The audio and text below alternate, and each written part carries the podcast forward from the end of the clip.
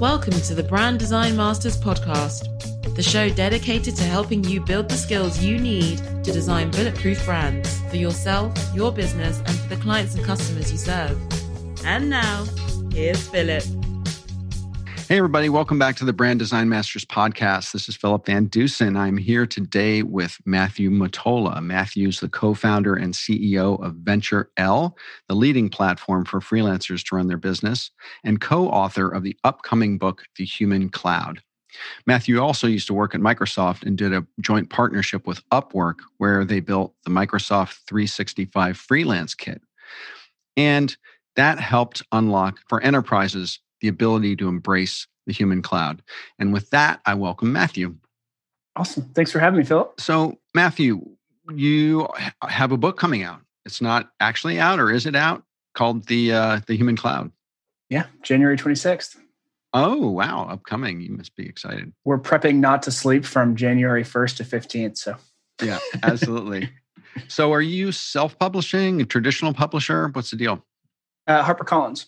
Nice what are they demanding of you in terms of you know most people are self-publishing these days. I was approached by harpercollins too to write a book and i put them off for a year or so because i'm not really sure exactly what i want to do for them. When they ran me through the process i was like oh my god it's like you know the outline and the approval by the board and all this sort of stuff. Tell us about that a little bit. Yeah so it's it's a good question. Uh, everyone asked like why didn't you self-publish? And especially with the whole theme of you know democratizing access to opportunity and anyone can now get a book up there so why would you you know sell out to the evil publishers. Um, so great question. Uh, we were very very very intentional about wanting to go with a publisher. And i think we actually are a little bit contrarian and we do believe in traditional establishments whether it comes down to universities large companies and even publishers. We do believe there's a role for these you know big organizations uh, th- they know what they're doing. And so i think that was the first thing was we really really wanted to learn. We knew that we are not the experts in publishing. Uh, and we also you know to, to kind of put a blunt we we didn't look at this as a giant moneymaker. We look at this as a long-term play that will you know this book will last for the next 10 plus years. Uh, we built it in a way that wasn't a quick hit for the next five where it's you know super sexy and gimmicky. It's actually very very long term written um, and so it actually took us over a year to get the publisher. And I think that's something that, as part of the book, was a big you know principle for us. Was yeah, we we took a big big cut to be honest, uh, just just getting there. Um, but in terms of what was required from us, to be honest, we did it all on our own. Um, the the one thing that we did that I wouldn't recommend, but uh, if you want to get something done, this is kind of how you have to do it. But we told them we had a book already done, and we'd have it, you know, have it have it fully ready for them in six months we, we didn't. Um, but yeah. thank god for freelancers. We uh yeah we had it we had it done in in seven months i think it was. And uh, we had over 15 freelancers though. Everything wait so you were a month late. You told them to be ready in six months and you said it took seven. They luckily gave us a contract that had seven months. All right. Okay. So it, i'll never forget the day. I think it was january 21st of last year. Uh, we had it yeah. Oh we had it ready for them. I think it was midnight the night before. Um, but yeah yeah i know. That's just a heads up for anyone writing a book, it takes way longer than a year. Yeah. There you so, go. But yeah. Note to self. So tell tell us about the book. What's the Human Cloud about? Yeah, so it's it's deeper than freelancing. It's deeper than you'll hear in the title. It's actually about artificial intelligence as well. Uh, it's talking about the the massive transformational trend from physical full time offices to digital remote outcome based models of work. And the sort of master master thesis is that you can do so much more with so much less. And what we really, you know, want to get get across is that whether you are a freelancer yourself, whether you are a business leader, whether you are building a business, you need to embrace both the freelance economy and artificial intelligence or you know computation to really really produce more with less uh, one of the major examples that if you're a super techie you know about is uh, instagram was bought with 16 people for i think it was a billion dollar acquisition that's insanity. And if yeah. you sort of replicate that, we think about freelance, you can be an individual doing what used to require a full company for you to do. And I think one of the things with you know, the way that we look at it in the book is there's three ways to embrace freelancing. You can work as a freelancer, which unlocks access to opportunity, meaning you can work wherever you want, you have more control over it. You can also tap into freelancers. So you can be a freelancer yourself and you can partner with other freelancers. You can augment your own skill set. You can augment how much you can do. And then, sort of, the third way to engage with the freelance economy is you can build your business around it. And so, us at Venturelle, you know, we're a young, scrappy startup. And so, we tap into freelancers all the time. We have, you know, very, very talented individuals all around the world doing work that to be honest, we could not outcompete a Microsoft or a Google to get this talent. So yeah, that's the general trend of the book is we can do more with less. And whether you're a freelancer, whether you're hiring freelancers, whether you're building a new business, you really, really, really need to take advantage of this new transformation, you know, to digital remote outcome-based models. So for a freelancer or someone who's an independent consultant, designer, creative professional, entrepreneur, how can they leverage the human cloud? Yeah. So step one is you can work no different than we all do, except you adjust to digital remote models. If we think about sort of what is work, well, work is getting the work, work is doing an awesome job, and work is the follow up. And so, in terms of getting the work, the human cloud now enables you to connect with anyone around the world. And I actually, for me, to, to form a lot deeper relationships. Um, at the second level, right, of actually getting the work done, now you can do everything digitally. You can tap into other freelancers to get the work done. And then from a post, you can sort of establish a digital identity that used to be just a paper resume. And I think that's something that sort of we it's kind of under underrated and underestimated and we haven't truly appreciated how impactful it is that we can have a LinkedIn, we can have a website, we can have a blog. There's so many ways to add value in today's world. It's insane. And so from a freelancer perspective, really what you were doing, whether in the office or whether as a consultant in sort of a physical office, you can now, you know, 10x your results in a digital, remote, and outcome-based outcome-based way. So you said you said very quickly something, a phrase that I thought was really interesting. You said moving away from the outcome model of success. And so what what does that mean? Good question. So I would actually reframe that and I would say moving away from the resume model of success. Okay. Yes. Because I think, you know, when when we at least what I was told going to school, right, was you have a beautiful paper resume, you keep it within one page, you have all the buzzwords of five plus years of experience here, you have to sort of check off all these check boxes. In a sort of freelance environment, the client doesn't care. The client, all they care about is what can you do, how long is it going to take, and how much is it going to cost. And so your resume could be 20 pages, but the difference when you're talking about a digital environment is you have to curate it for the client right? So it's not a 20 page resume. It's a, oh, you're a client within the fintech space. Check out these three projects that I also did in the fintech space. Here's the KPI that we increased by 200%. It'll take two weeks and this is how much it'll cost. Um, so I would, yeah, I would reframe it around there if we're going from sort of, you know, the resume based society to an outcome based society.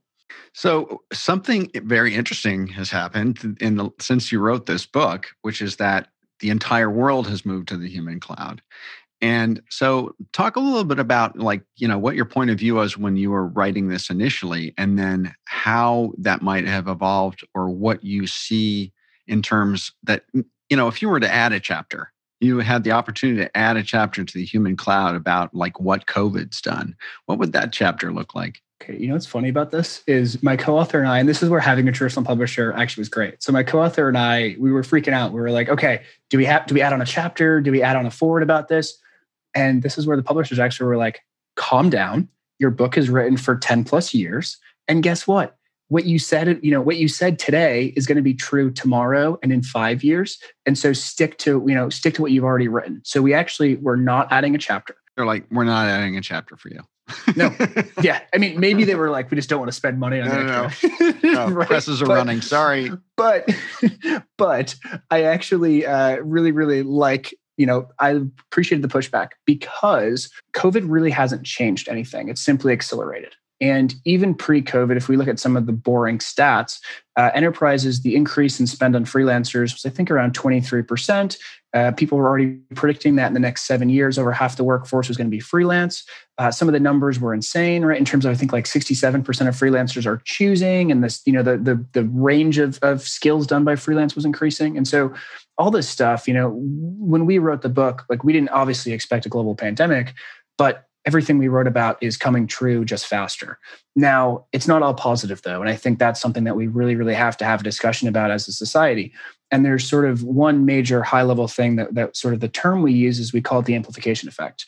The freelance economy in these models, they don't they're not good they're not bad they're just a technology and technology is value neutral and so the good and bad things that we've reflected in old work and inherent within the models just get amplified what i mean by that is if you add value in a full-time role you're going to do better than you did in a free, with with a freelance model like uh, vice versa if you didn't add much value in a full-time role you're going to be hurting worse in a freelance economy model.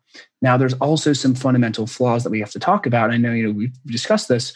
There's also sort of a race to the bottom that's been amplified by this. And so, what did we not expect? We didn't expect this to go from moving, say, you know, yay fast to just gangbusters. So, yeah, we, we wouldn't add anything, but we would make sure we, I guess, highlighted a bunch of a bunch of different sentences. This episode of the Brand Design Masters podcast is sponsored by Bring Your Own Laptop. BYOL.me is a top tier Adobe application video training website featuring Daniel Scott. Daniel's a certified Adobe trainer and keynote speaker at the Adobe Max conference every year. At BYOL.me forward slash Philip, you can learn everything from the basics to advanced aspects of your favorite Adobe applications, all for one low monthly subscription fee. Visit byol.me forward slash Philip, P H I L I P. Again, that's byol.me forward slash Philip. I just know you're going to be amazed at Bring Your Own Laptops courses. That that term, race to the bottom, I use a lot. I mean, we in the creative world, um, anything that can be digital, that could be sound, photography, design, can be you know commoditized because now with the global economy made so much easier by remote work and you know uh, our digital access to a, a global workforce there's been huge downward pricing pressure on the creative industry and there are a lot of people struggling with that and i you know i'd love to hear you talk a little bit about that kind of larger macro um, issue with remote work and the globalization of the entire, not just the creative profession, but the entire economy? Yeah, so I'm going to tell you sort of at first the solution to this, and then I'm going to give you a little bit of a why of why this, why we even see a race to the bottom. So when I think about the sort of solution, right, because I, I personally have a view where you can't change the system. You have to understand how to work within the system. So I'm not going to give any advice that is like, let's just you know shatter shatter the system. Um, the first the first thing the solution for all of this though, that i've in my experience has been the relationship even if there's a race to the bottom and even with things like automation the relationship is by far the most important thing that you can do and if you have a good relationship with your clients and generally as a freelancer you don't want a million clients right you want 5 to 15 really really good clients so once you're able to get into the door and establish that relationship a lot of these problems like a race to the bottom don't necessarily exist. So that's the high level solution, right? No matter what happens, if you're forming deep relationships with your clients, we can talk about ways to do that, then you're generally sort of protected from a lot of these um, you know, scary things from the amplification effect. Now, with that said, why is there a race to the bottom? If you think about a freelance platform model, inherently, I would argue there's a design flaw that perpetuates this race to the bottom. And what that is, is that it's a two sided marketplace where you have suppliers, which are all the freelancers, and you have buyers. Now, in a sort of full time company mode, right, you have an HR department, you have a bunch of resumes, you have conversations as interviews. And so a lot of the bad race to the bottom things get mitigated just because there's too many transaction costs to do that. Now, you take a software platform and you basically take away all that friction. And what you do is you replace sort of an HR department and a lot of those things in the middle with a bidding system, meaning no different than eBay, where you know you you a, a buyer or like reverse eBay, a buyer puts up a post and says, "This is what I need." And now a million people on the supply side say, I'll do it for $10, I'll do it for $9, I'll do it for $8. And there's no controls to protect against the fact that you know, if you're sitting in the US, you can't do it for $3. Likewise, if you're sitting in Singapore versus Vietnam, you're going to get outbid. So it creates this, you know, this, this just dom- dom- domino effect. And so that's why I would argue sort of inherent a lot of models, you know, freelance platform models have this.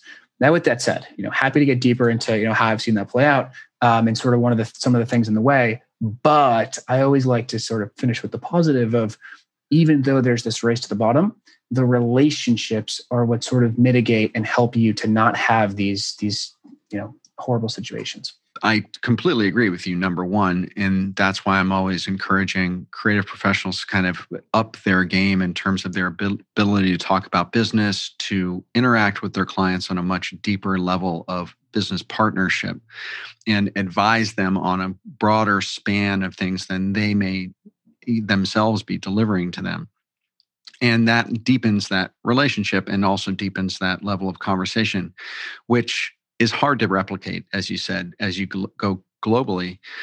Is there a way in this digital freelance marketplace i mean one of the problems when you work with a marketplace like that is that you don't you hardly ever know what you're getting. Even if you look at sometimes people's portfolio you don't know where they're getting their design resources you don't know where they're getting their their uh, stock photography or whatever they say that they're actually owning. They might not, they might be stealing it from somebody else.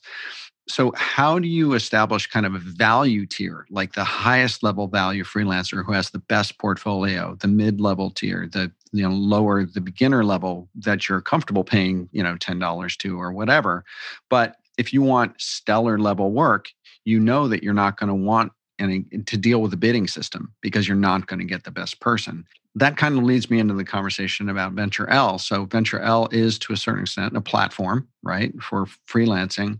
How are you guys addressing that if you are? So, great, great question. I don't think, and this is where I'm biased, I don't think that an open marketplace can make this happen. And so, an early decision we made is that we are not going to be a marketplace. We are going to make money off of the freelancers. We are going to have a SaaS model that charges 30 bucks a month and so we don't have sort of a misaligned incentive in terms of needing a transaction fee between sort of the clients and the freelancers. All we care about is are we serving only the freelancers? So that's sort of how we mitigated it from the start was we made sure that our financial incentives were lined up 100% with the freelancers' uh, own incentives. With that said, the secret or the recipe to having sort of these, you know, top tier relationships is no different than when you have a business. And I think that's one of the things that is funny about freelancing is a lot of times we like to talk about it like it's different. It's, it's, it's really not, right? There's a lot of similarities. And so when we think about how do you position yourself as the top tier, well, number one, you need proof. Number two, you need good processes. Number three, you need actual good outcomes. And so when I think about sort of where Venture L fits, is we're not going to tell you how to run your business in any way, shape, and form. But we know based off of our collective experience what is required for you to be the best freelance business. And so we will give you tools to empower you. But in the end of the day, you're an expert. You don't need us. We just know we can make your life better. So that's sort of how we address it. So, as a client coming to your platform looking for freelancers to get some work done, what are the mechanisms that help them choose the best freelancer? So, right now, we don't even handle it. We refuse uh, clients have come to us and we said no. Uh, we've they've we've like informally connected just based off the fact that we know our, all of our freelancers and have a good relationship but very intentionally we will not be doing that. You know maybe we'll think about it in you know two to five plus years depending on how things look but we always want to actually be if you think about it we always want to be the intel. What i mean by that is we never ever ever want a freelancer to say hey i got this job from venture we want a freelancer to say, I would have got this job anyways, but just like my computer running off Intel, I'm 10x better because I have Venture L behind me. With that said, we do have trust from corporate clients just based off of our collective experience that if you're working with Venture L freelancers, they know that they're professional and they know that they're serious. But we very, very intentionally do not do the connection right now. Oh, okay. So tell me about the functionality of Venture L. What what actually is the platform do? So with or without us, there's three sort of pillars to scale a freelance business, and Venture L bases our software around every single activity. So the first pillar is you need to have a strong freelancer network, specifically to collaborate with, so to team up, to refer work to, so you can say yes to everything, and then to grow and develop together. So that's the first pillar. Whether you know with or without us, you need to have that. The second pillar is strong client operations. So you need to be able to consistently under promise and over deliver. Yet you're going to have more than three projects rolling at once. Once all your clients are probably working on different systems. Maybe you're in, you know, Trello for one, Asana for one, Microsoft Teams for another. And so, how in the world are you going to organize everything, delegate, task manage, file share, all that kind of stuff? Third pillar to run a successful freelance business is you need strong business operations. So the more work you take on, the better you need to get. And what usually happens when you start your freelance journey is from six months to a year, you are flying high. You're making more money than you ever had. You're working wherever you want, and things look so, so great. But then after a year, you've realized I've been working 80 hours a week for the past three weeks. I'm burnt out of my mind, and I'm now doing mostly admin or operations work. So, the sort of third pillar that you have to do is you have to actually build in business operations. Now, you, I mean, you know, right, with PepsiCo and your, your background in agencies, agencies have great processes. And so you need to be able to start to have processes in your business that create efficiencies. And so one of those processes is let's say you're a really good designer and you're bringing in fellow freelancers. You can't just say, hey, can you do this? You have to have things like brand guidelines, specific client collateral, past experiences of what looks good. Um, other examples is when you think about sort of the client intake process. Most freelancers know this after a year. You, you don't want to talk to every single potential client. You want to make sure you filter from the start. And so, little things like how are you consistently updating and iterating and evolving all your operations? So, at VentureL, sort of what we do is we understand that, right? And and like I said, with or without us, the the secret to success for a freelance business is strong freelancer network, strong client operations, strong business operations. All we do is we, you know, wake up every single day and ask what features can we build with you that are going to enable you to be 10x better by allowing you to be that freelancer at scale. That's it. So in the center of that of your three of your three pillars is the is the thing that a lot of creative professionals who are independent contractors, freelancers struggle with, which is the multiple communication platform conundrum, which is, you know, like you said, a tre- Trello, Asana, Google Docs. You know, every client has a different way of wanting to communicate. You may have freelancers who are partnering with other freelancers. They use Slack and somebody else uses something else or Facebook Messenger, whatever that is. How does Venture L help um, kind of uh, congeal or or kind of bring together or you know fix that that incredible kind of unherded cats aspect of the tools that we use yeah so first thing we bring everything under one roof second thing we automate third we start to predict what you should be doing so when talking about integration well, I mean, one of the dirty secrets, right, is like, and this is with anything in business. There's the sausage making and there's the sausage. And so when you're in consulting, you generally end up presenting this beautiful deck after six months. The client does not care what it took you to get that deck done. If it's design, website, whatever it is, all they care about is that that final deliverable looks beautiful and it's what they expected. So when it comes to client operations, you might have a client on Trello, Microsoft Teams, you name it. In most working teams that I've done, especially within large Fortune 500s, it usually happens through email. And so what VentureL does is it says, listen, we recognize the scenarios that you need to solve for. You need to have a project brief. You need to have a statement of work or a proposal document. You need to delegate tasks between fellow freelancers. You need quality assurance so that when this freelancer finishes the design, you can go in and make sure you approve that. You need to bill your fellow freelancers. All this stuff is happening in the back end, right? And a lot of this is actually happening in, in your own webs through email and very, very manually, usually through spreadsheets, actually. So, what we do at VentureL is we say, okay, let's put everything under one roof. So our project workspaces encapsulate everything that used to be doing, you know, through email and through spreadsheets. The second thing, like I mentioned, is, is we start to automate. And so we say, all right, it's pretty consistent that when you do a website project, 80% of the tasks are the same, most of the files are the same, and each new project the this client collateral should be dragged over this uh, design kit should be dragged over. So we start to automate a lot of the connections that you just keep having to do manually. Third thing is we then start to predict and, and sort of help you get better. And so great example here is if you're a new designer or a designer that's new to freelancing you probably don't have a statement of work. So then we start to provide based off the data that we have of okay this is what a good statement of work looks like even down to the level of hey you should probably send your client a ping just telling them this is what happened last week. And so we give templates of you know a good delivery template to your client to say this is what had happened. I think within freelancing one of the things that's tough and this is why i like to say like you don't need us but your life's going to get better with us is just because like freelancers are warriors they're heroes and they're totally on their own. And so they think of the most creative solutions but there's not much sharing And so, really, you know, that's what we, at the end of the day, what we really do is we finally enable a platform where freelancers can share everything between each other and collectively get better. That's really interesting. That's the first time I've heard that in term because I mean, that's essentially what my tribe does in my brand design masters facebook group that's you know they and my masterminds that i run is that they share those resources and best practices with each other so they can all get better and they adopt them when it fits into their particular business. How does the platform um, facilitate that between you know what could be hundreds or thousands of freelancers on the platform to share best practices or things that work for them that others can utilize or that they could access from other people to bring into their business how do you break down those walls essentially between the freelancers on the platform? I'll give you the problem, right? I'll give you the the nightmare of that that we'll we'll, we'll make sure will never ever happen. This can't turn into a LinkedIn or just a freelance platform that has 16 million freelancers. That you know of that only 2,000 are working, and it just turns into a bunch of noise and crap. And so, number one, that's what we'll make sure does not happen: is that you have a bunch of connections that you don't know, a bunch of people that you don't know, uh, this will always be something that at its core we're all about your trusted free your deep freelancer networks. Now when i think about sort of what i love about freelancing the number one thing is relationships. And when i think about relationships i top out at around 50 to 70 relationships. And so when i think about Venturel and my freelancer network it tops there.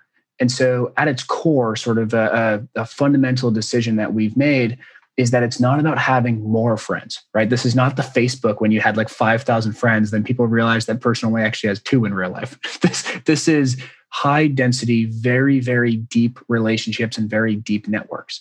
And so that's like at its core, right? That's how we believe. And, and listen, we might in a year, two years, we might turn around and be like, wow, we were totally wrong about that. But based off of sort of, you know, 10 plus years of looking at like market dynamics and, and, and, network dynamics and realizing that oh no this can't be a, another facebook in terms of no one actually knows each other um, we're kind of the opposite of we are 100% one-sided very very deep networks. Now when it comes down to and i think that's the first pillar. The second pillar is we how do i say this in a nice way? We really really really really incentivize the people that are actually doing the work to get the credit I think one of the things that I walked away so bitter about corporate America and even a lot of kind of I don't I don't want to say thought leadership, but and, and we talked about this is there's so many people that have a microphone that quite frankly we should see their actual past of if they're good or not. And when I think about corporate America, it turns into usually a director or a GM that just put their name on something but didn't do any of it. And so the second pillar for us in terms of, you know, we number one, we have the trusted networks. Number two, we're very, very, very serious about making sure that whoever does the work gets the credit. And so when it comes down to, you know, sharing templates, you name it, it's going to be very, very relationship driven. And we're going to try to figure out ways that we make sure that the sort of merit belongs to the person that actually does the work. Now, you know, talk to me in a year and two years. Like I said, we might, we might, I don't, I don't believe we would have pivoted because we've, you know, baked these fundamental decisions into the platform. But I think those are two things that quite frankly, technology is missing um, that from the start we're making sure to bake in. So is is Venturelle live now? We are. Yeah, we've had okay. uh, 60 onboarded freelancers that we are, and like I mentioned, we're building feature by feature. So we do have a very hyper vetted sort of uh, short list that we're working with. Um, we're also driving the community, but it's it's all about collaboration. So every single person that we talk to, we make sure that we're having good um, how do I how do I say it proportions of you know number of designers, level of designers. What I'm most proud of actually is the global reach, and so we have every single continent besides South America. I hope next time we talk, we have South America. That I'm not gonna lie, that like really bugs me that we don't have South America. I, I don't know why. Um, but yeah, so so we're live, we're running, we're not sleeping that much. We're going to get better at that. That's the number one thing we need to work on. In terms of when we'll fully open it up, uh, we love the fact that we get to build every feature with our freelancers. Uh, there, there's no better feeling than really, really building with them, you know, hand hand in hand, and being able to say, "Hey, remember that thing you told us two weeks ago? Here it is." And then they usually go, "This isn't what I was talking about," but still, we tried.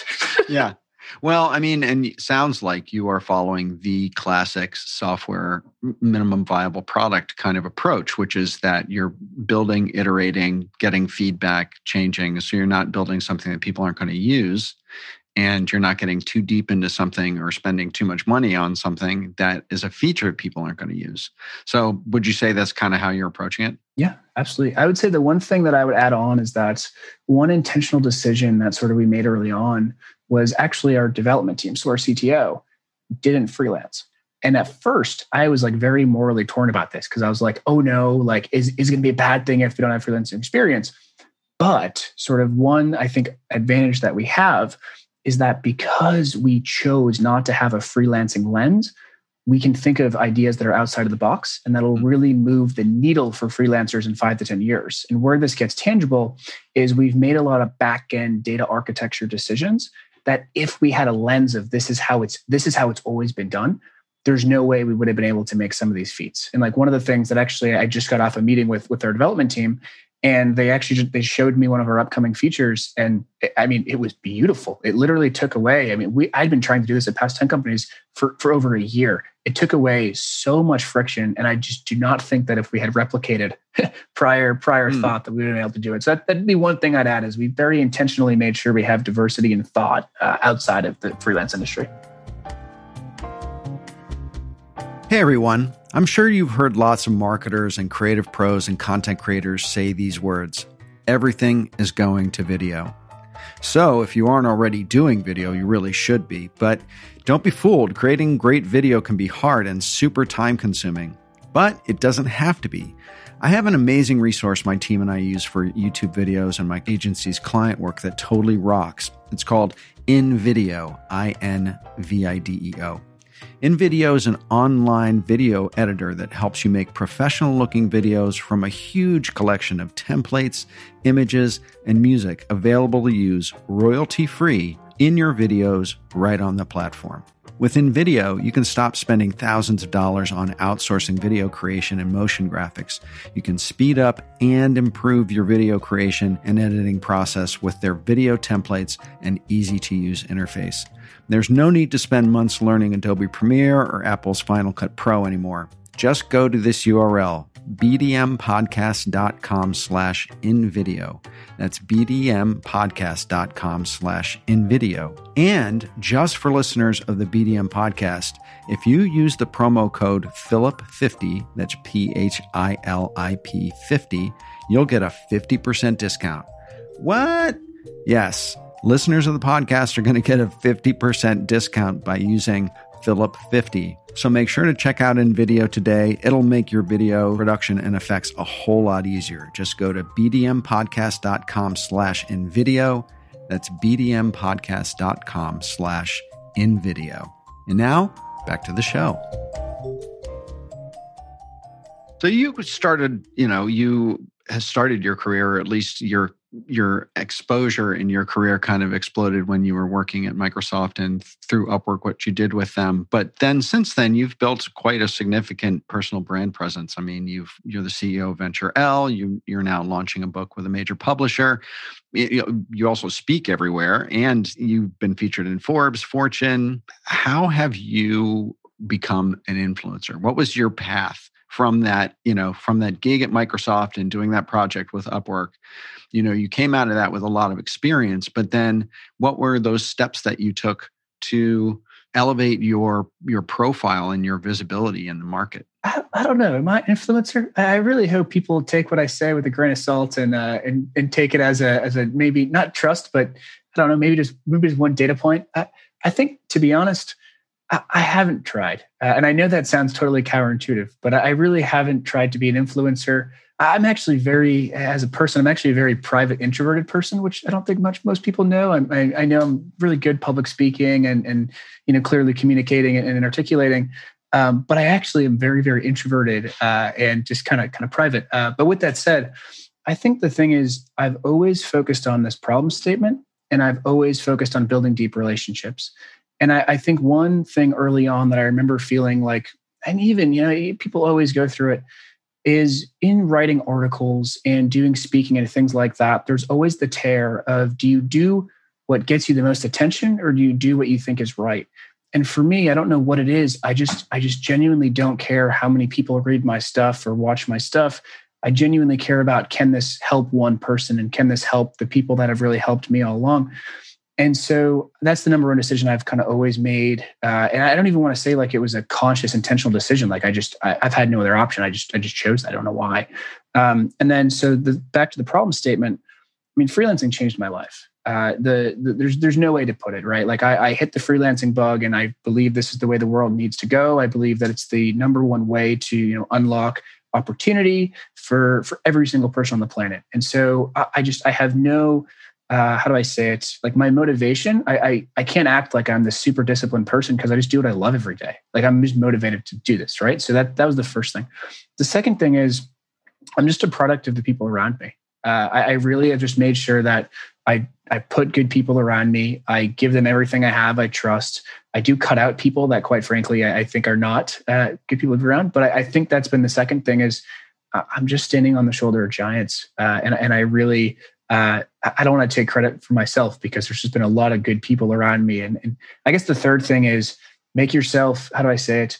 Make yourself accountable for other people's success and, and i think that's been one thing that i have done really well is i put myself in positions where if i don't succeed i'm going to let down a lot of people and there's no better driver than than really really really uh yeah doing that I, even with venture if venture doesn't work i'm going to feel so horrible just for the amount of people that that we're able to work with and the opportunities we have to change these people's lives like i, I would feel so bad if it didn't make it happen so that'd be the other thing and, and yeah I know it's not like the beautiful polished answer but no, yeah. no, no. What I would say though is if Venture L doesn't work, or it's you know every single person involved in it, including yourself, will walk away from that with some of the deepest, most impactful lessons, which will make everything that you do that later better. And I mean, some of the toughest, toughest experiences and most biggest hurdles I've had in my career have led to a much deeper conviction in what I'm doing, a high, a, a, broader level of experience that's enabled me to help others or to navigate future experiences. So, I'm a firm believer that failure on the face of it is is short lived, and the after effects are are much much greater. Along that path, you you have a lot of great stuff going on right now. What kind of hurdles or you know challenges have you had to overcome? Yeah, I'll be honest. A lot of uh, personal personal challenges of people who how do you say it if you're going to do something big you're going to get in the way of a lot of people and a lot of people are going to want to bring you down and that's totally okay right that's not your fault uh, i think there's a lot of i mean there's a lot of quotes right cheesy quotes that you could put up on your wall about haters or something like that um, but i think the the biggest challenge that i've had quite frankly is uh, i'm young and i've definitely I'm, I'm young i'm idealistic and I don't do well at, at hearing no if it's a, a, decision that I just deem as immoral or not the right thing to do. And so that's actually been my biggest challenge, to be honest. Uh, something that we briefly touch in the book is, you know, my, my first experience actually driving change in a company. Uh, I, I I didn't get kicked out necessarily, but I was too young to actually lead it. And so one of my first experiences was saw a problem. Uh, in, in under eight months, I think it was, drove over a million dollars in pipeline to create this new opportunity and then basically got kicked out because I was the young person. Uh, even second thing within a large company, same thing. You drive a bunch of change, but if you don't have you know the high titles, it's it's going to be really tough. So that that's been the biggest challenge for me actually is outside of bureaucracy it's been easy to drive change and especially because as a freelancer right you're working directly directly with the client you're not getting slowed down by a, you know bureaucratic structure um, but that that's been actually my biggest my biggest challenge quite frankly is uh, dealing with dealing with older egos. I'd say, uh, and I've gotten really good at, at weeding them out.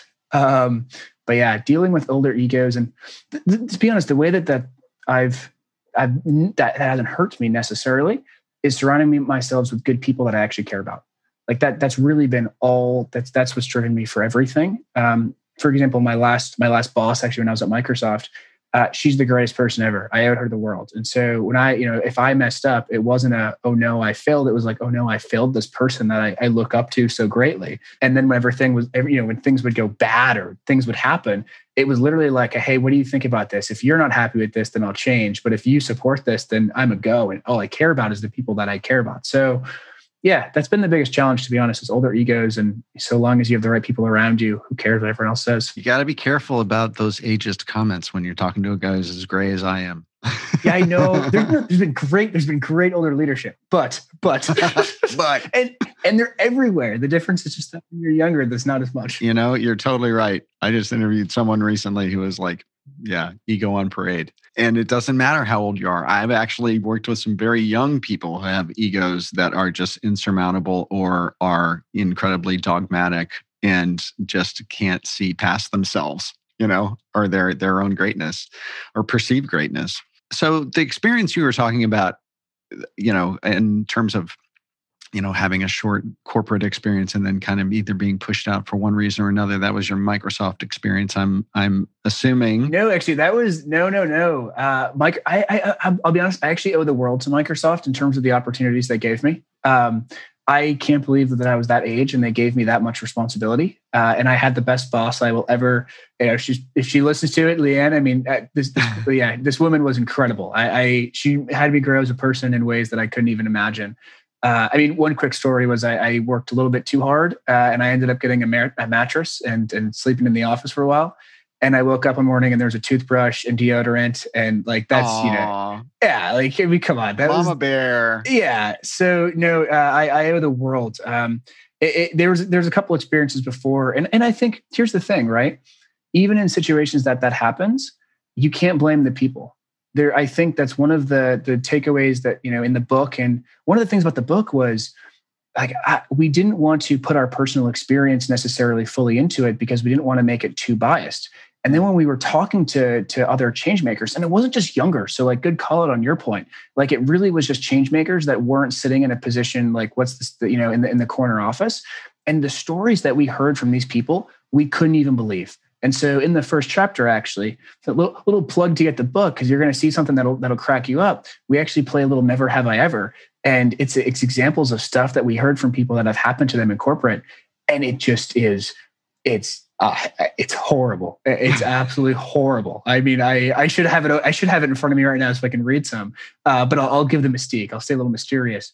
But um, no, even even in experiences when there's been like horrible, say, corporate or company experiences, I still can't say enough good things about the people that were involved. It's generally usually been the system that's just in the way of creating large change. Wasn't a fit. Wasn't a fit. Yeah. So where do you find where do you find inspiration to keep going every day you said you know you love what you're doing and you are passionate and you obviously are it's it's apparent in how you talk about stuff so how do you stay inspired to um, you know stay current or what where do you get your information? How do you you know open yourself up to to new input? That, that's an unloaded question philip.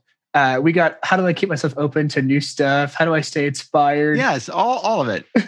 No I'll, I'll, so okay in terms of how do how do i stay inspired i i'm just in the right spot right? I'm solving the problem that i want to solve for for the people that i want to solve it for in the way that i want to do that uh, i'll be honest this is the first time that i've matched up all those things right it's the right problem it's the right people and it's the right method for me to do that i think something that happened to me early on was i i'm a product of my grandmother uh, which is cheesy, but my grandma was, you know, early on, I, I, like to say she taught me how to smile. And I'll never forget the way that she made others feel. And so when I think about business and entrepreneurship and tech and all that stuff, I really don't think it matters. I think at the end of the day, it's all about making people smile.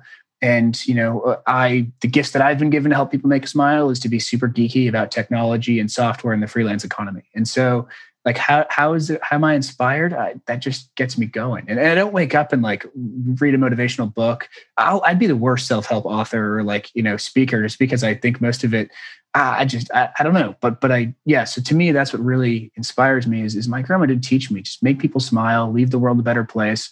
And when i look at technology software and the freelance economy I don't know. Is, is there a better way to do? Like, there probably is a better way to do that. I, I, wish I could open up a surf school. Actually, that'd be super cool. Or like open a coffee shop. But uh, I probably wouldn't be too good at that. but so there's my why. Maybe maybe that comes on the on on the tail of Venture L. Either that or there's a Venture L like coffee shop expansion project. If we can do a Venture L coffee shop, I would uh, I would love to tell the board like, hey everyone, guess what? We're opening up a coffee shop. Then I would start sounding like. Uh, I mean, come on, this is like two years ago, Adam Neumann, right? The we're gonna have we schools, we we life, and everything. So I don't think. Oh, I know, right? Oh, brother.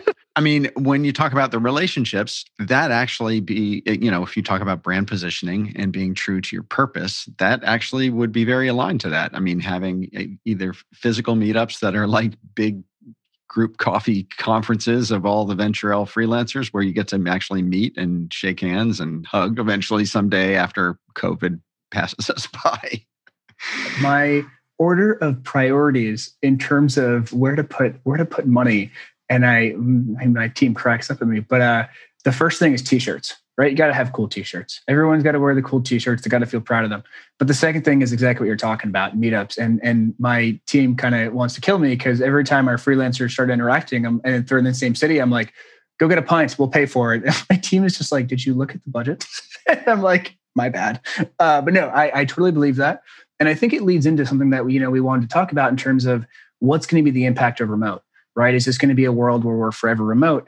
And I don't think so. I think that this actually has placed a, a, a heightened importance of having an office, but it's shifted what that importance means from being just a place that you have to go to a place that you want to go to because we want belonging, we want community, mm. we want to be with the people that we want to be with.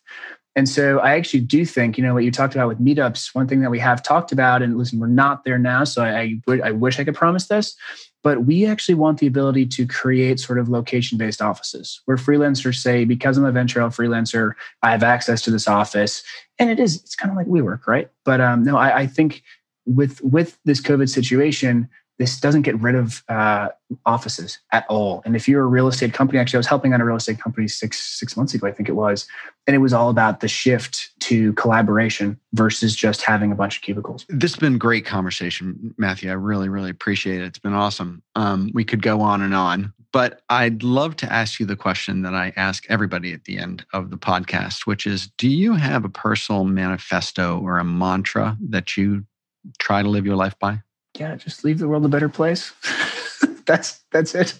Uh, the the sort of the three ways I do that is is Venture L. So if anyone's interested in Venture L, that's the, you know the number one driver for that. Second thing is the book, and so if anyone's interested in being a change maker and, and interested in how, uh, that's the book.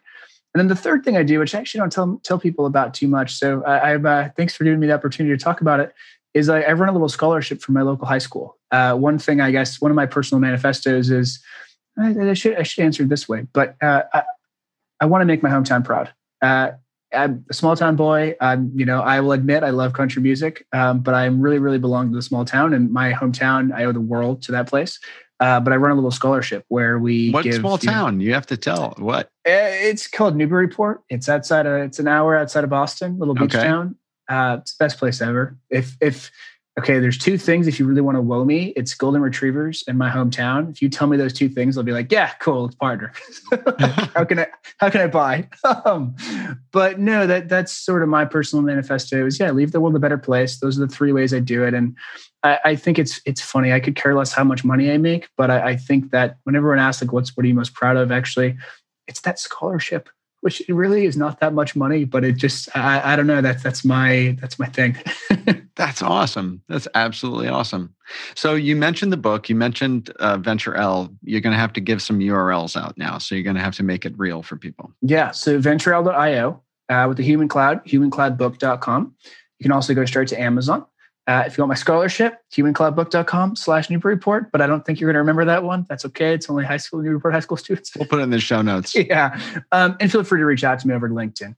Uh, happy to connect there. Matthew, it's a pleasure talking to you today. Good luck with all of your endeavors and um, hope you'll come back and talk to us again soon. Can't wait. Thank you, Philip, and everyone.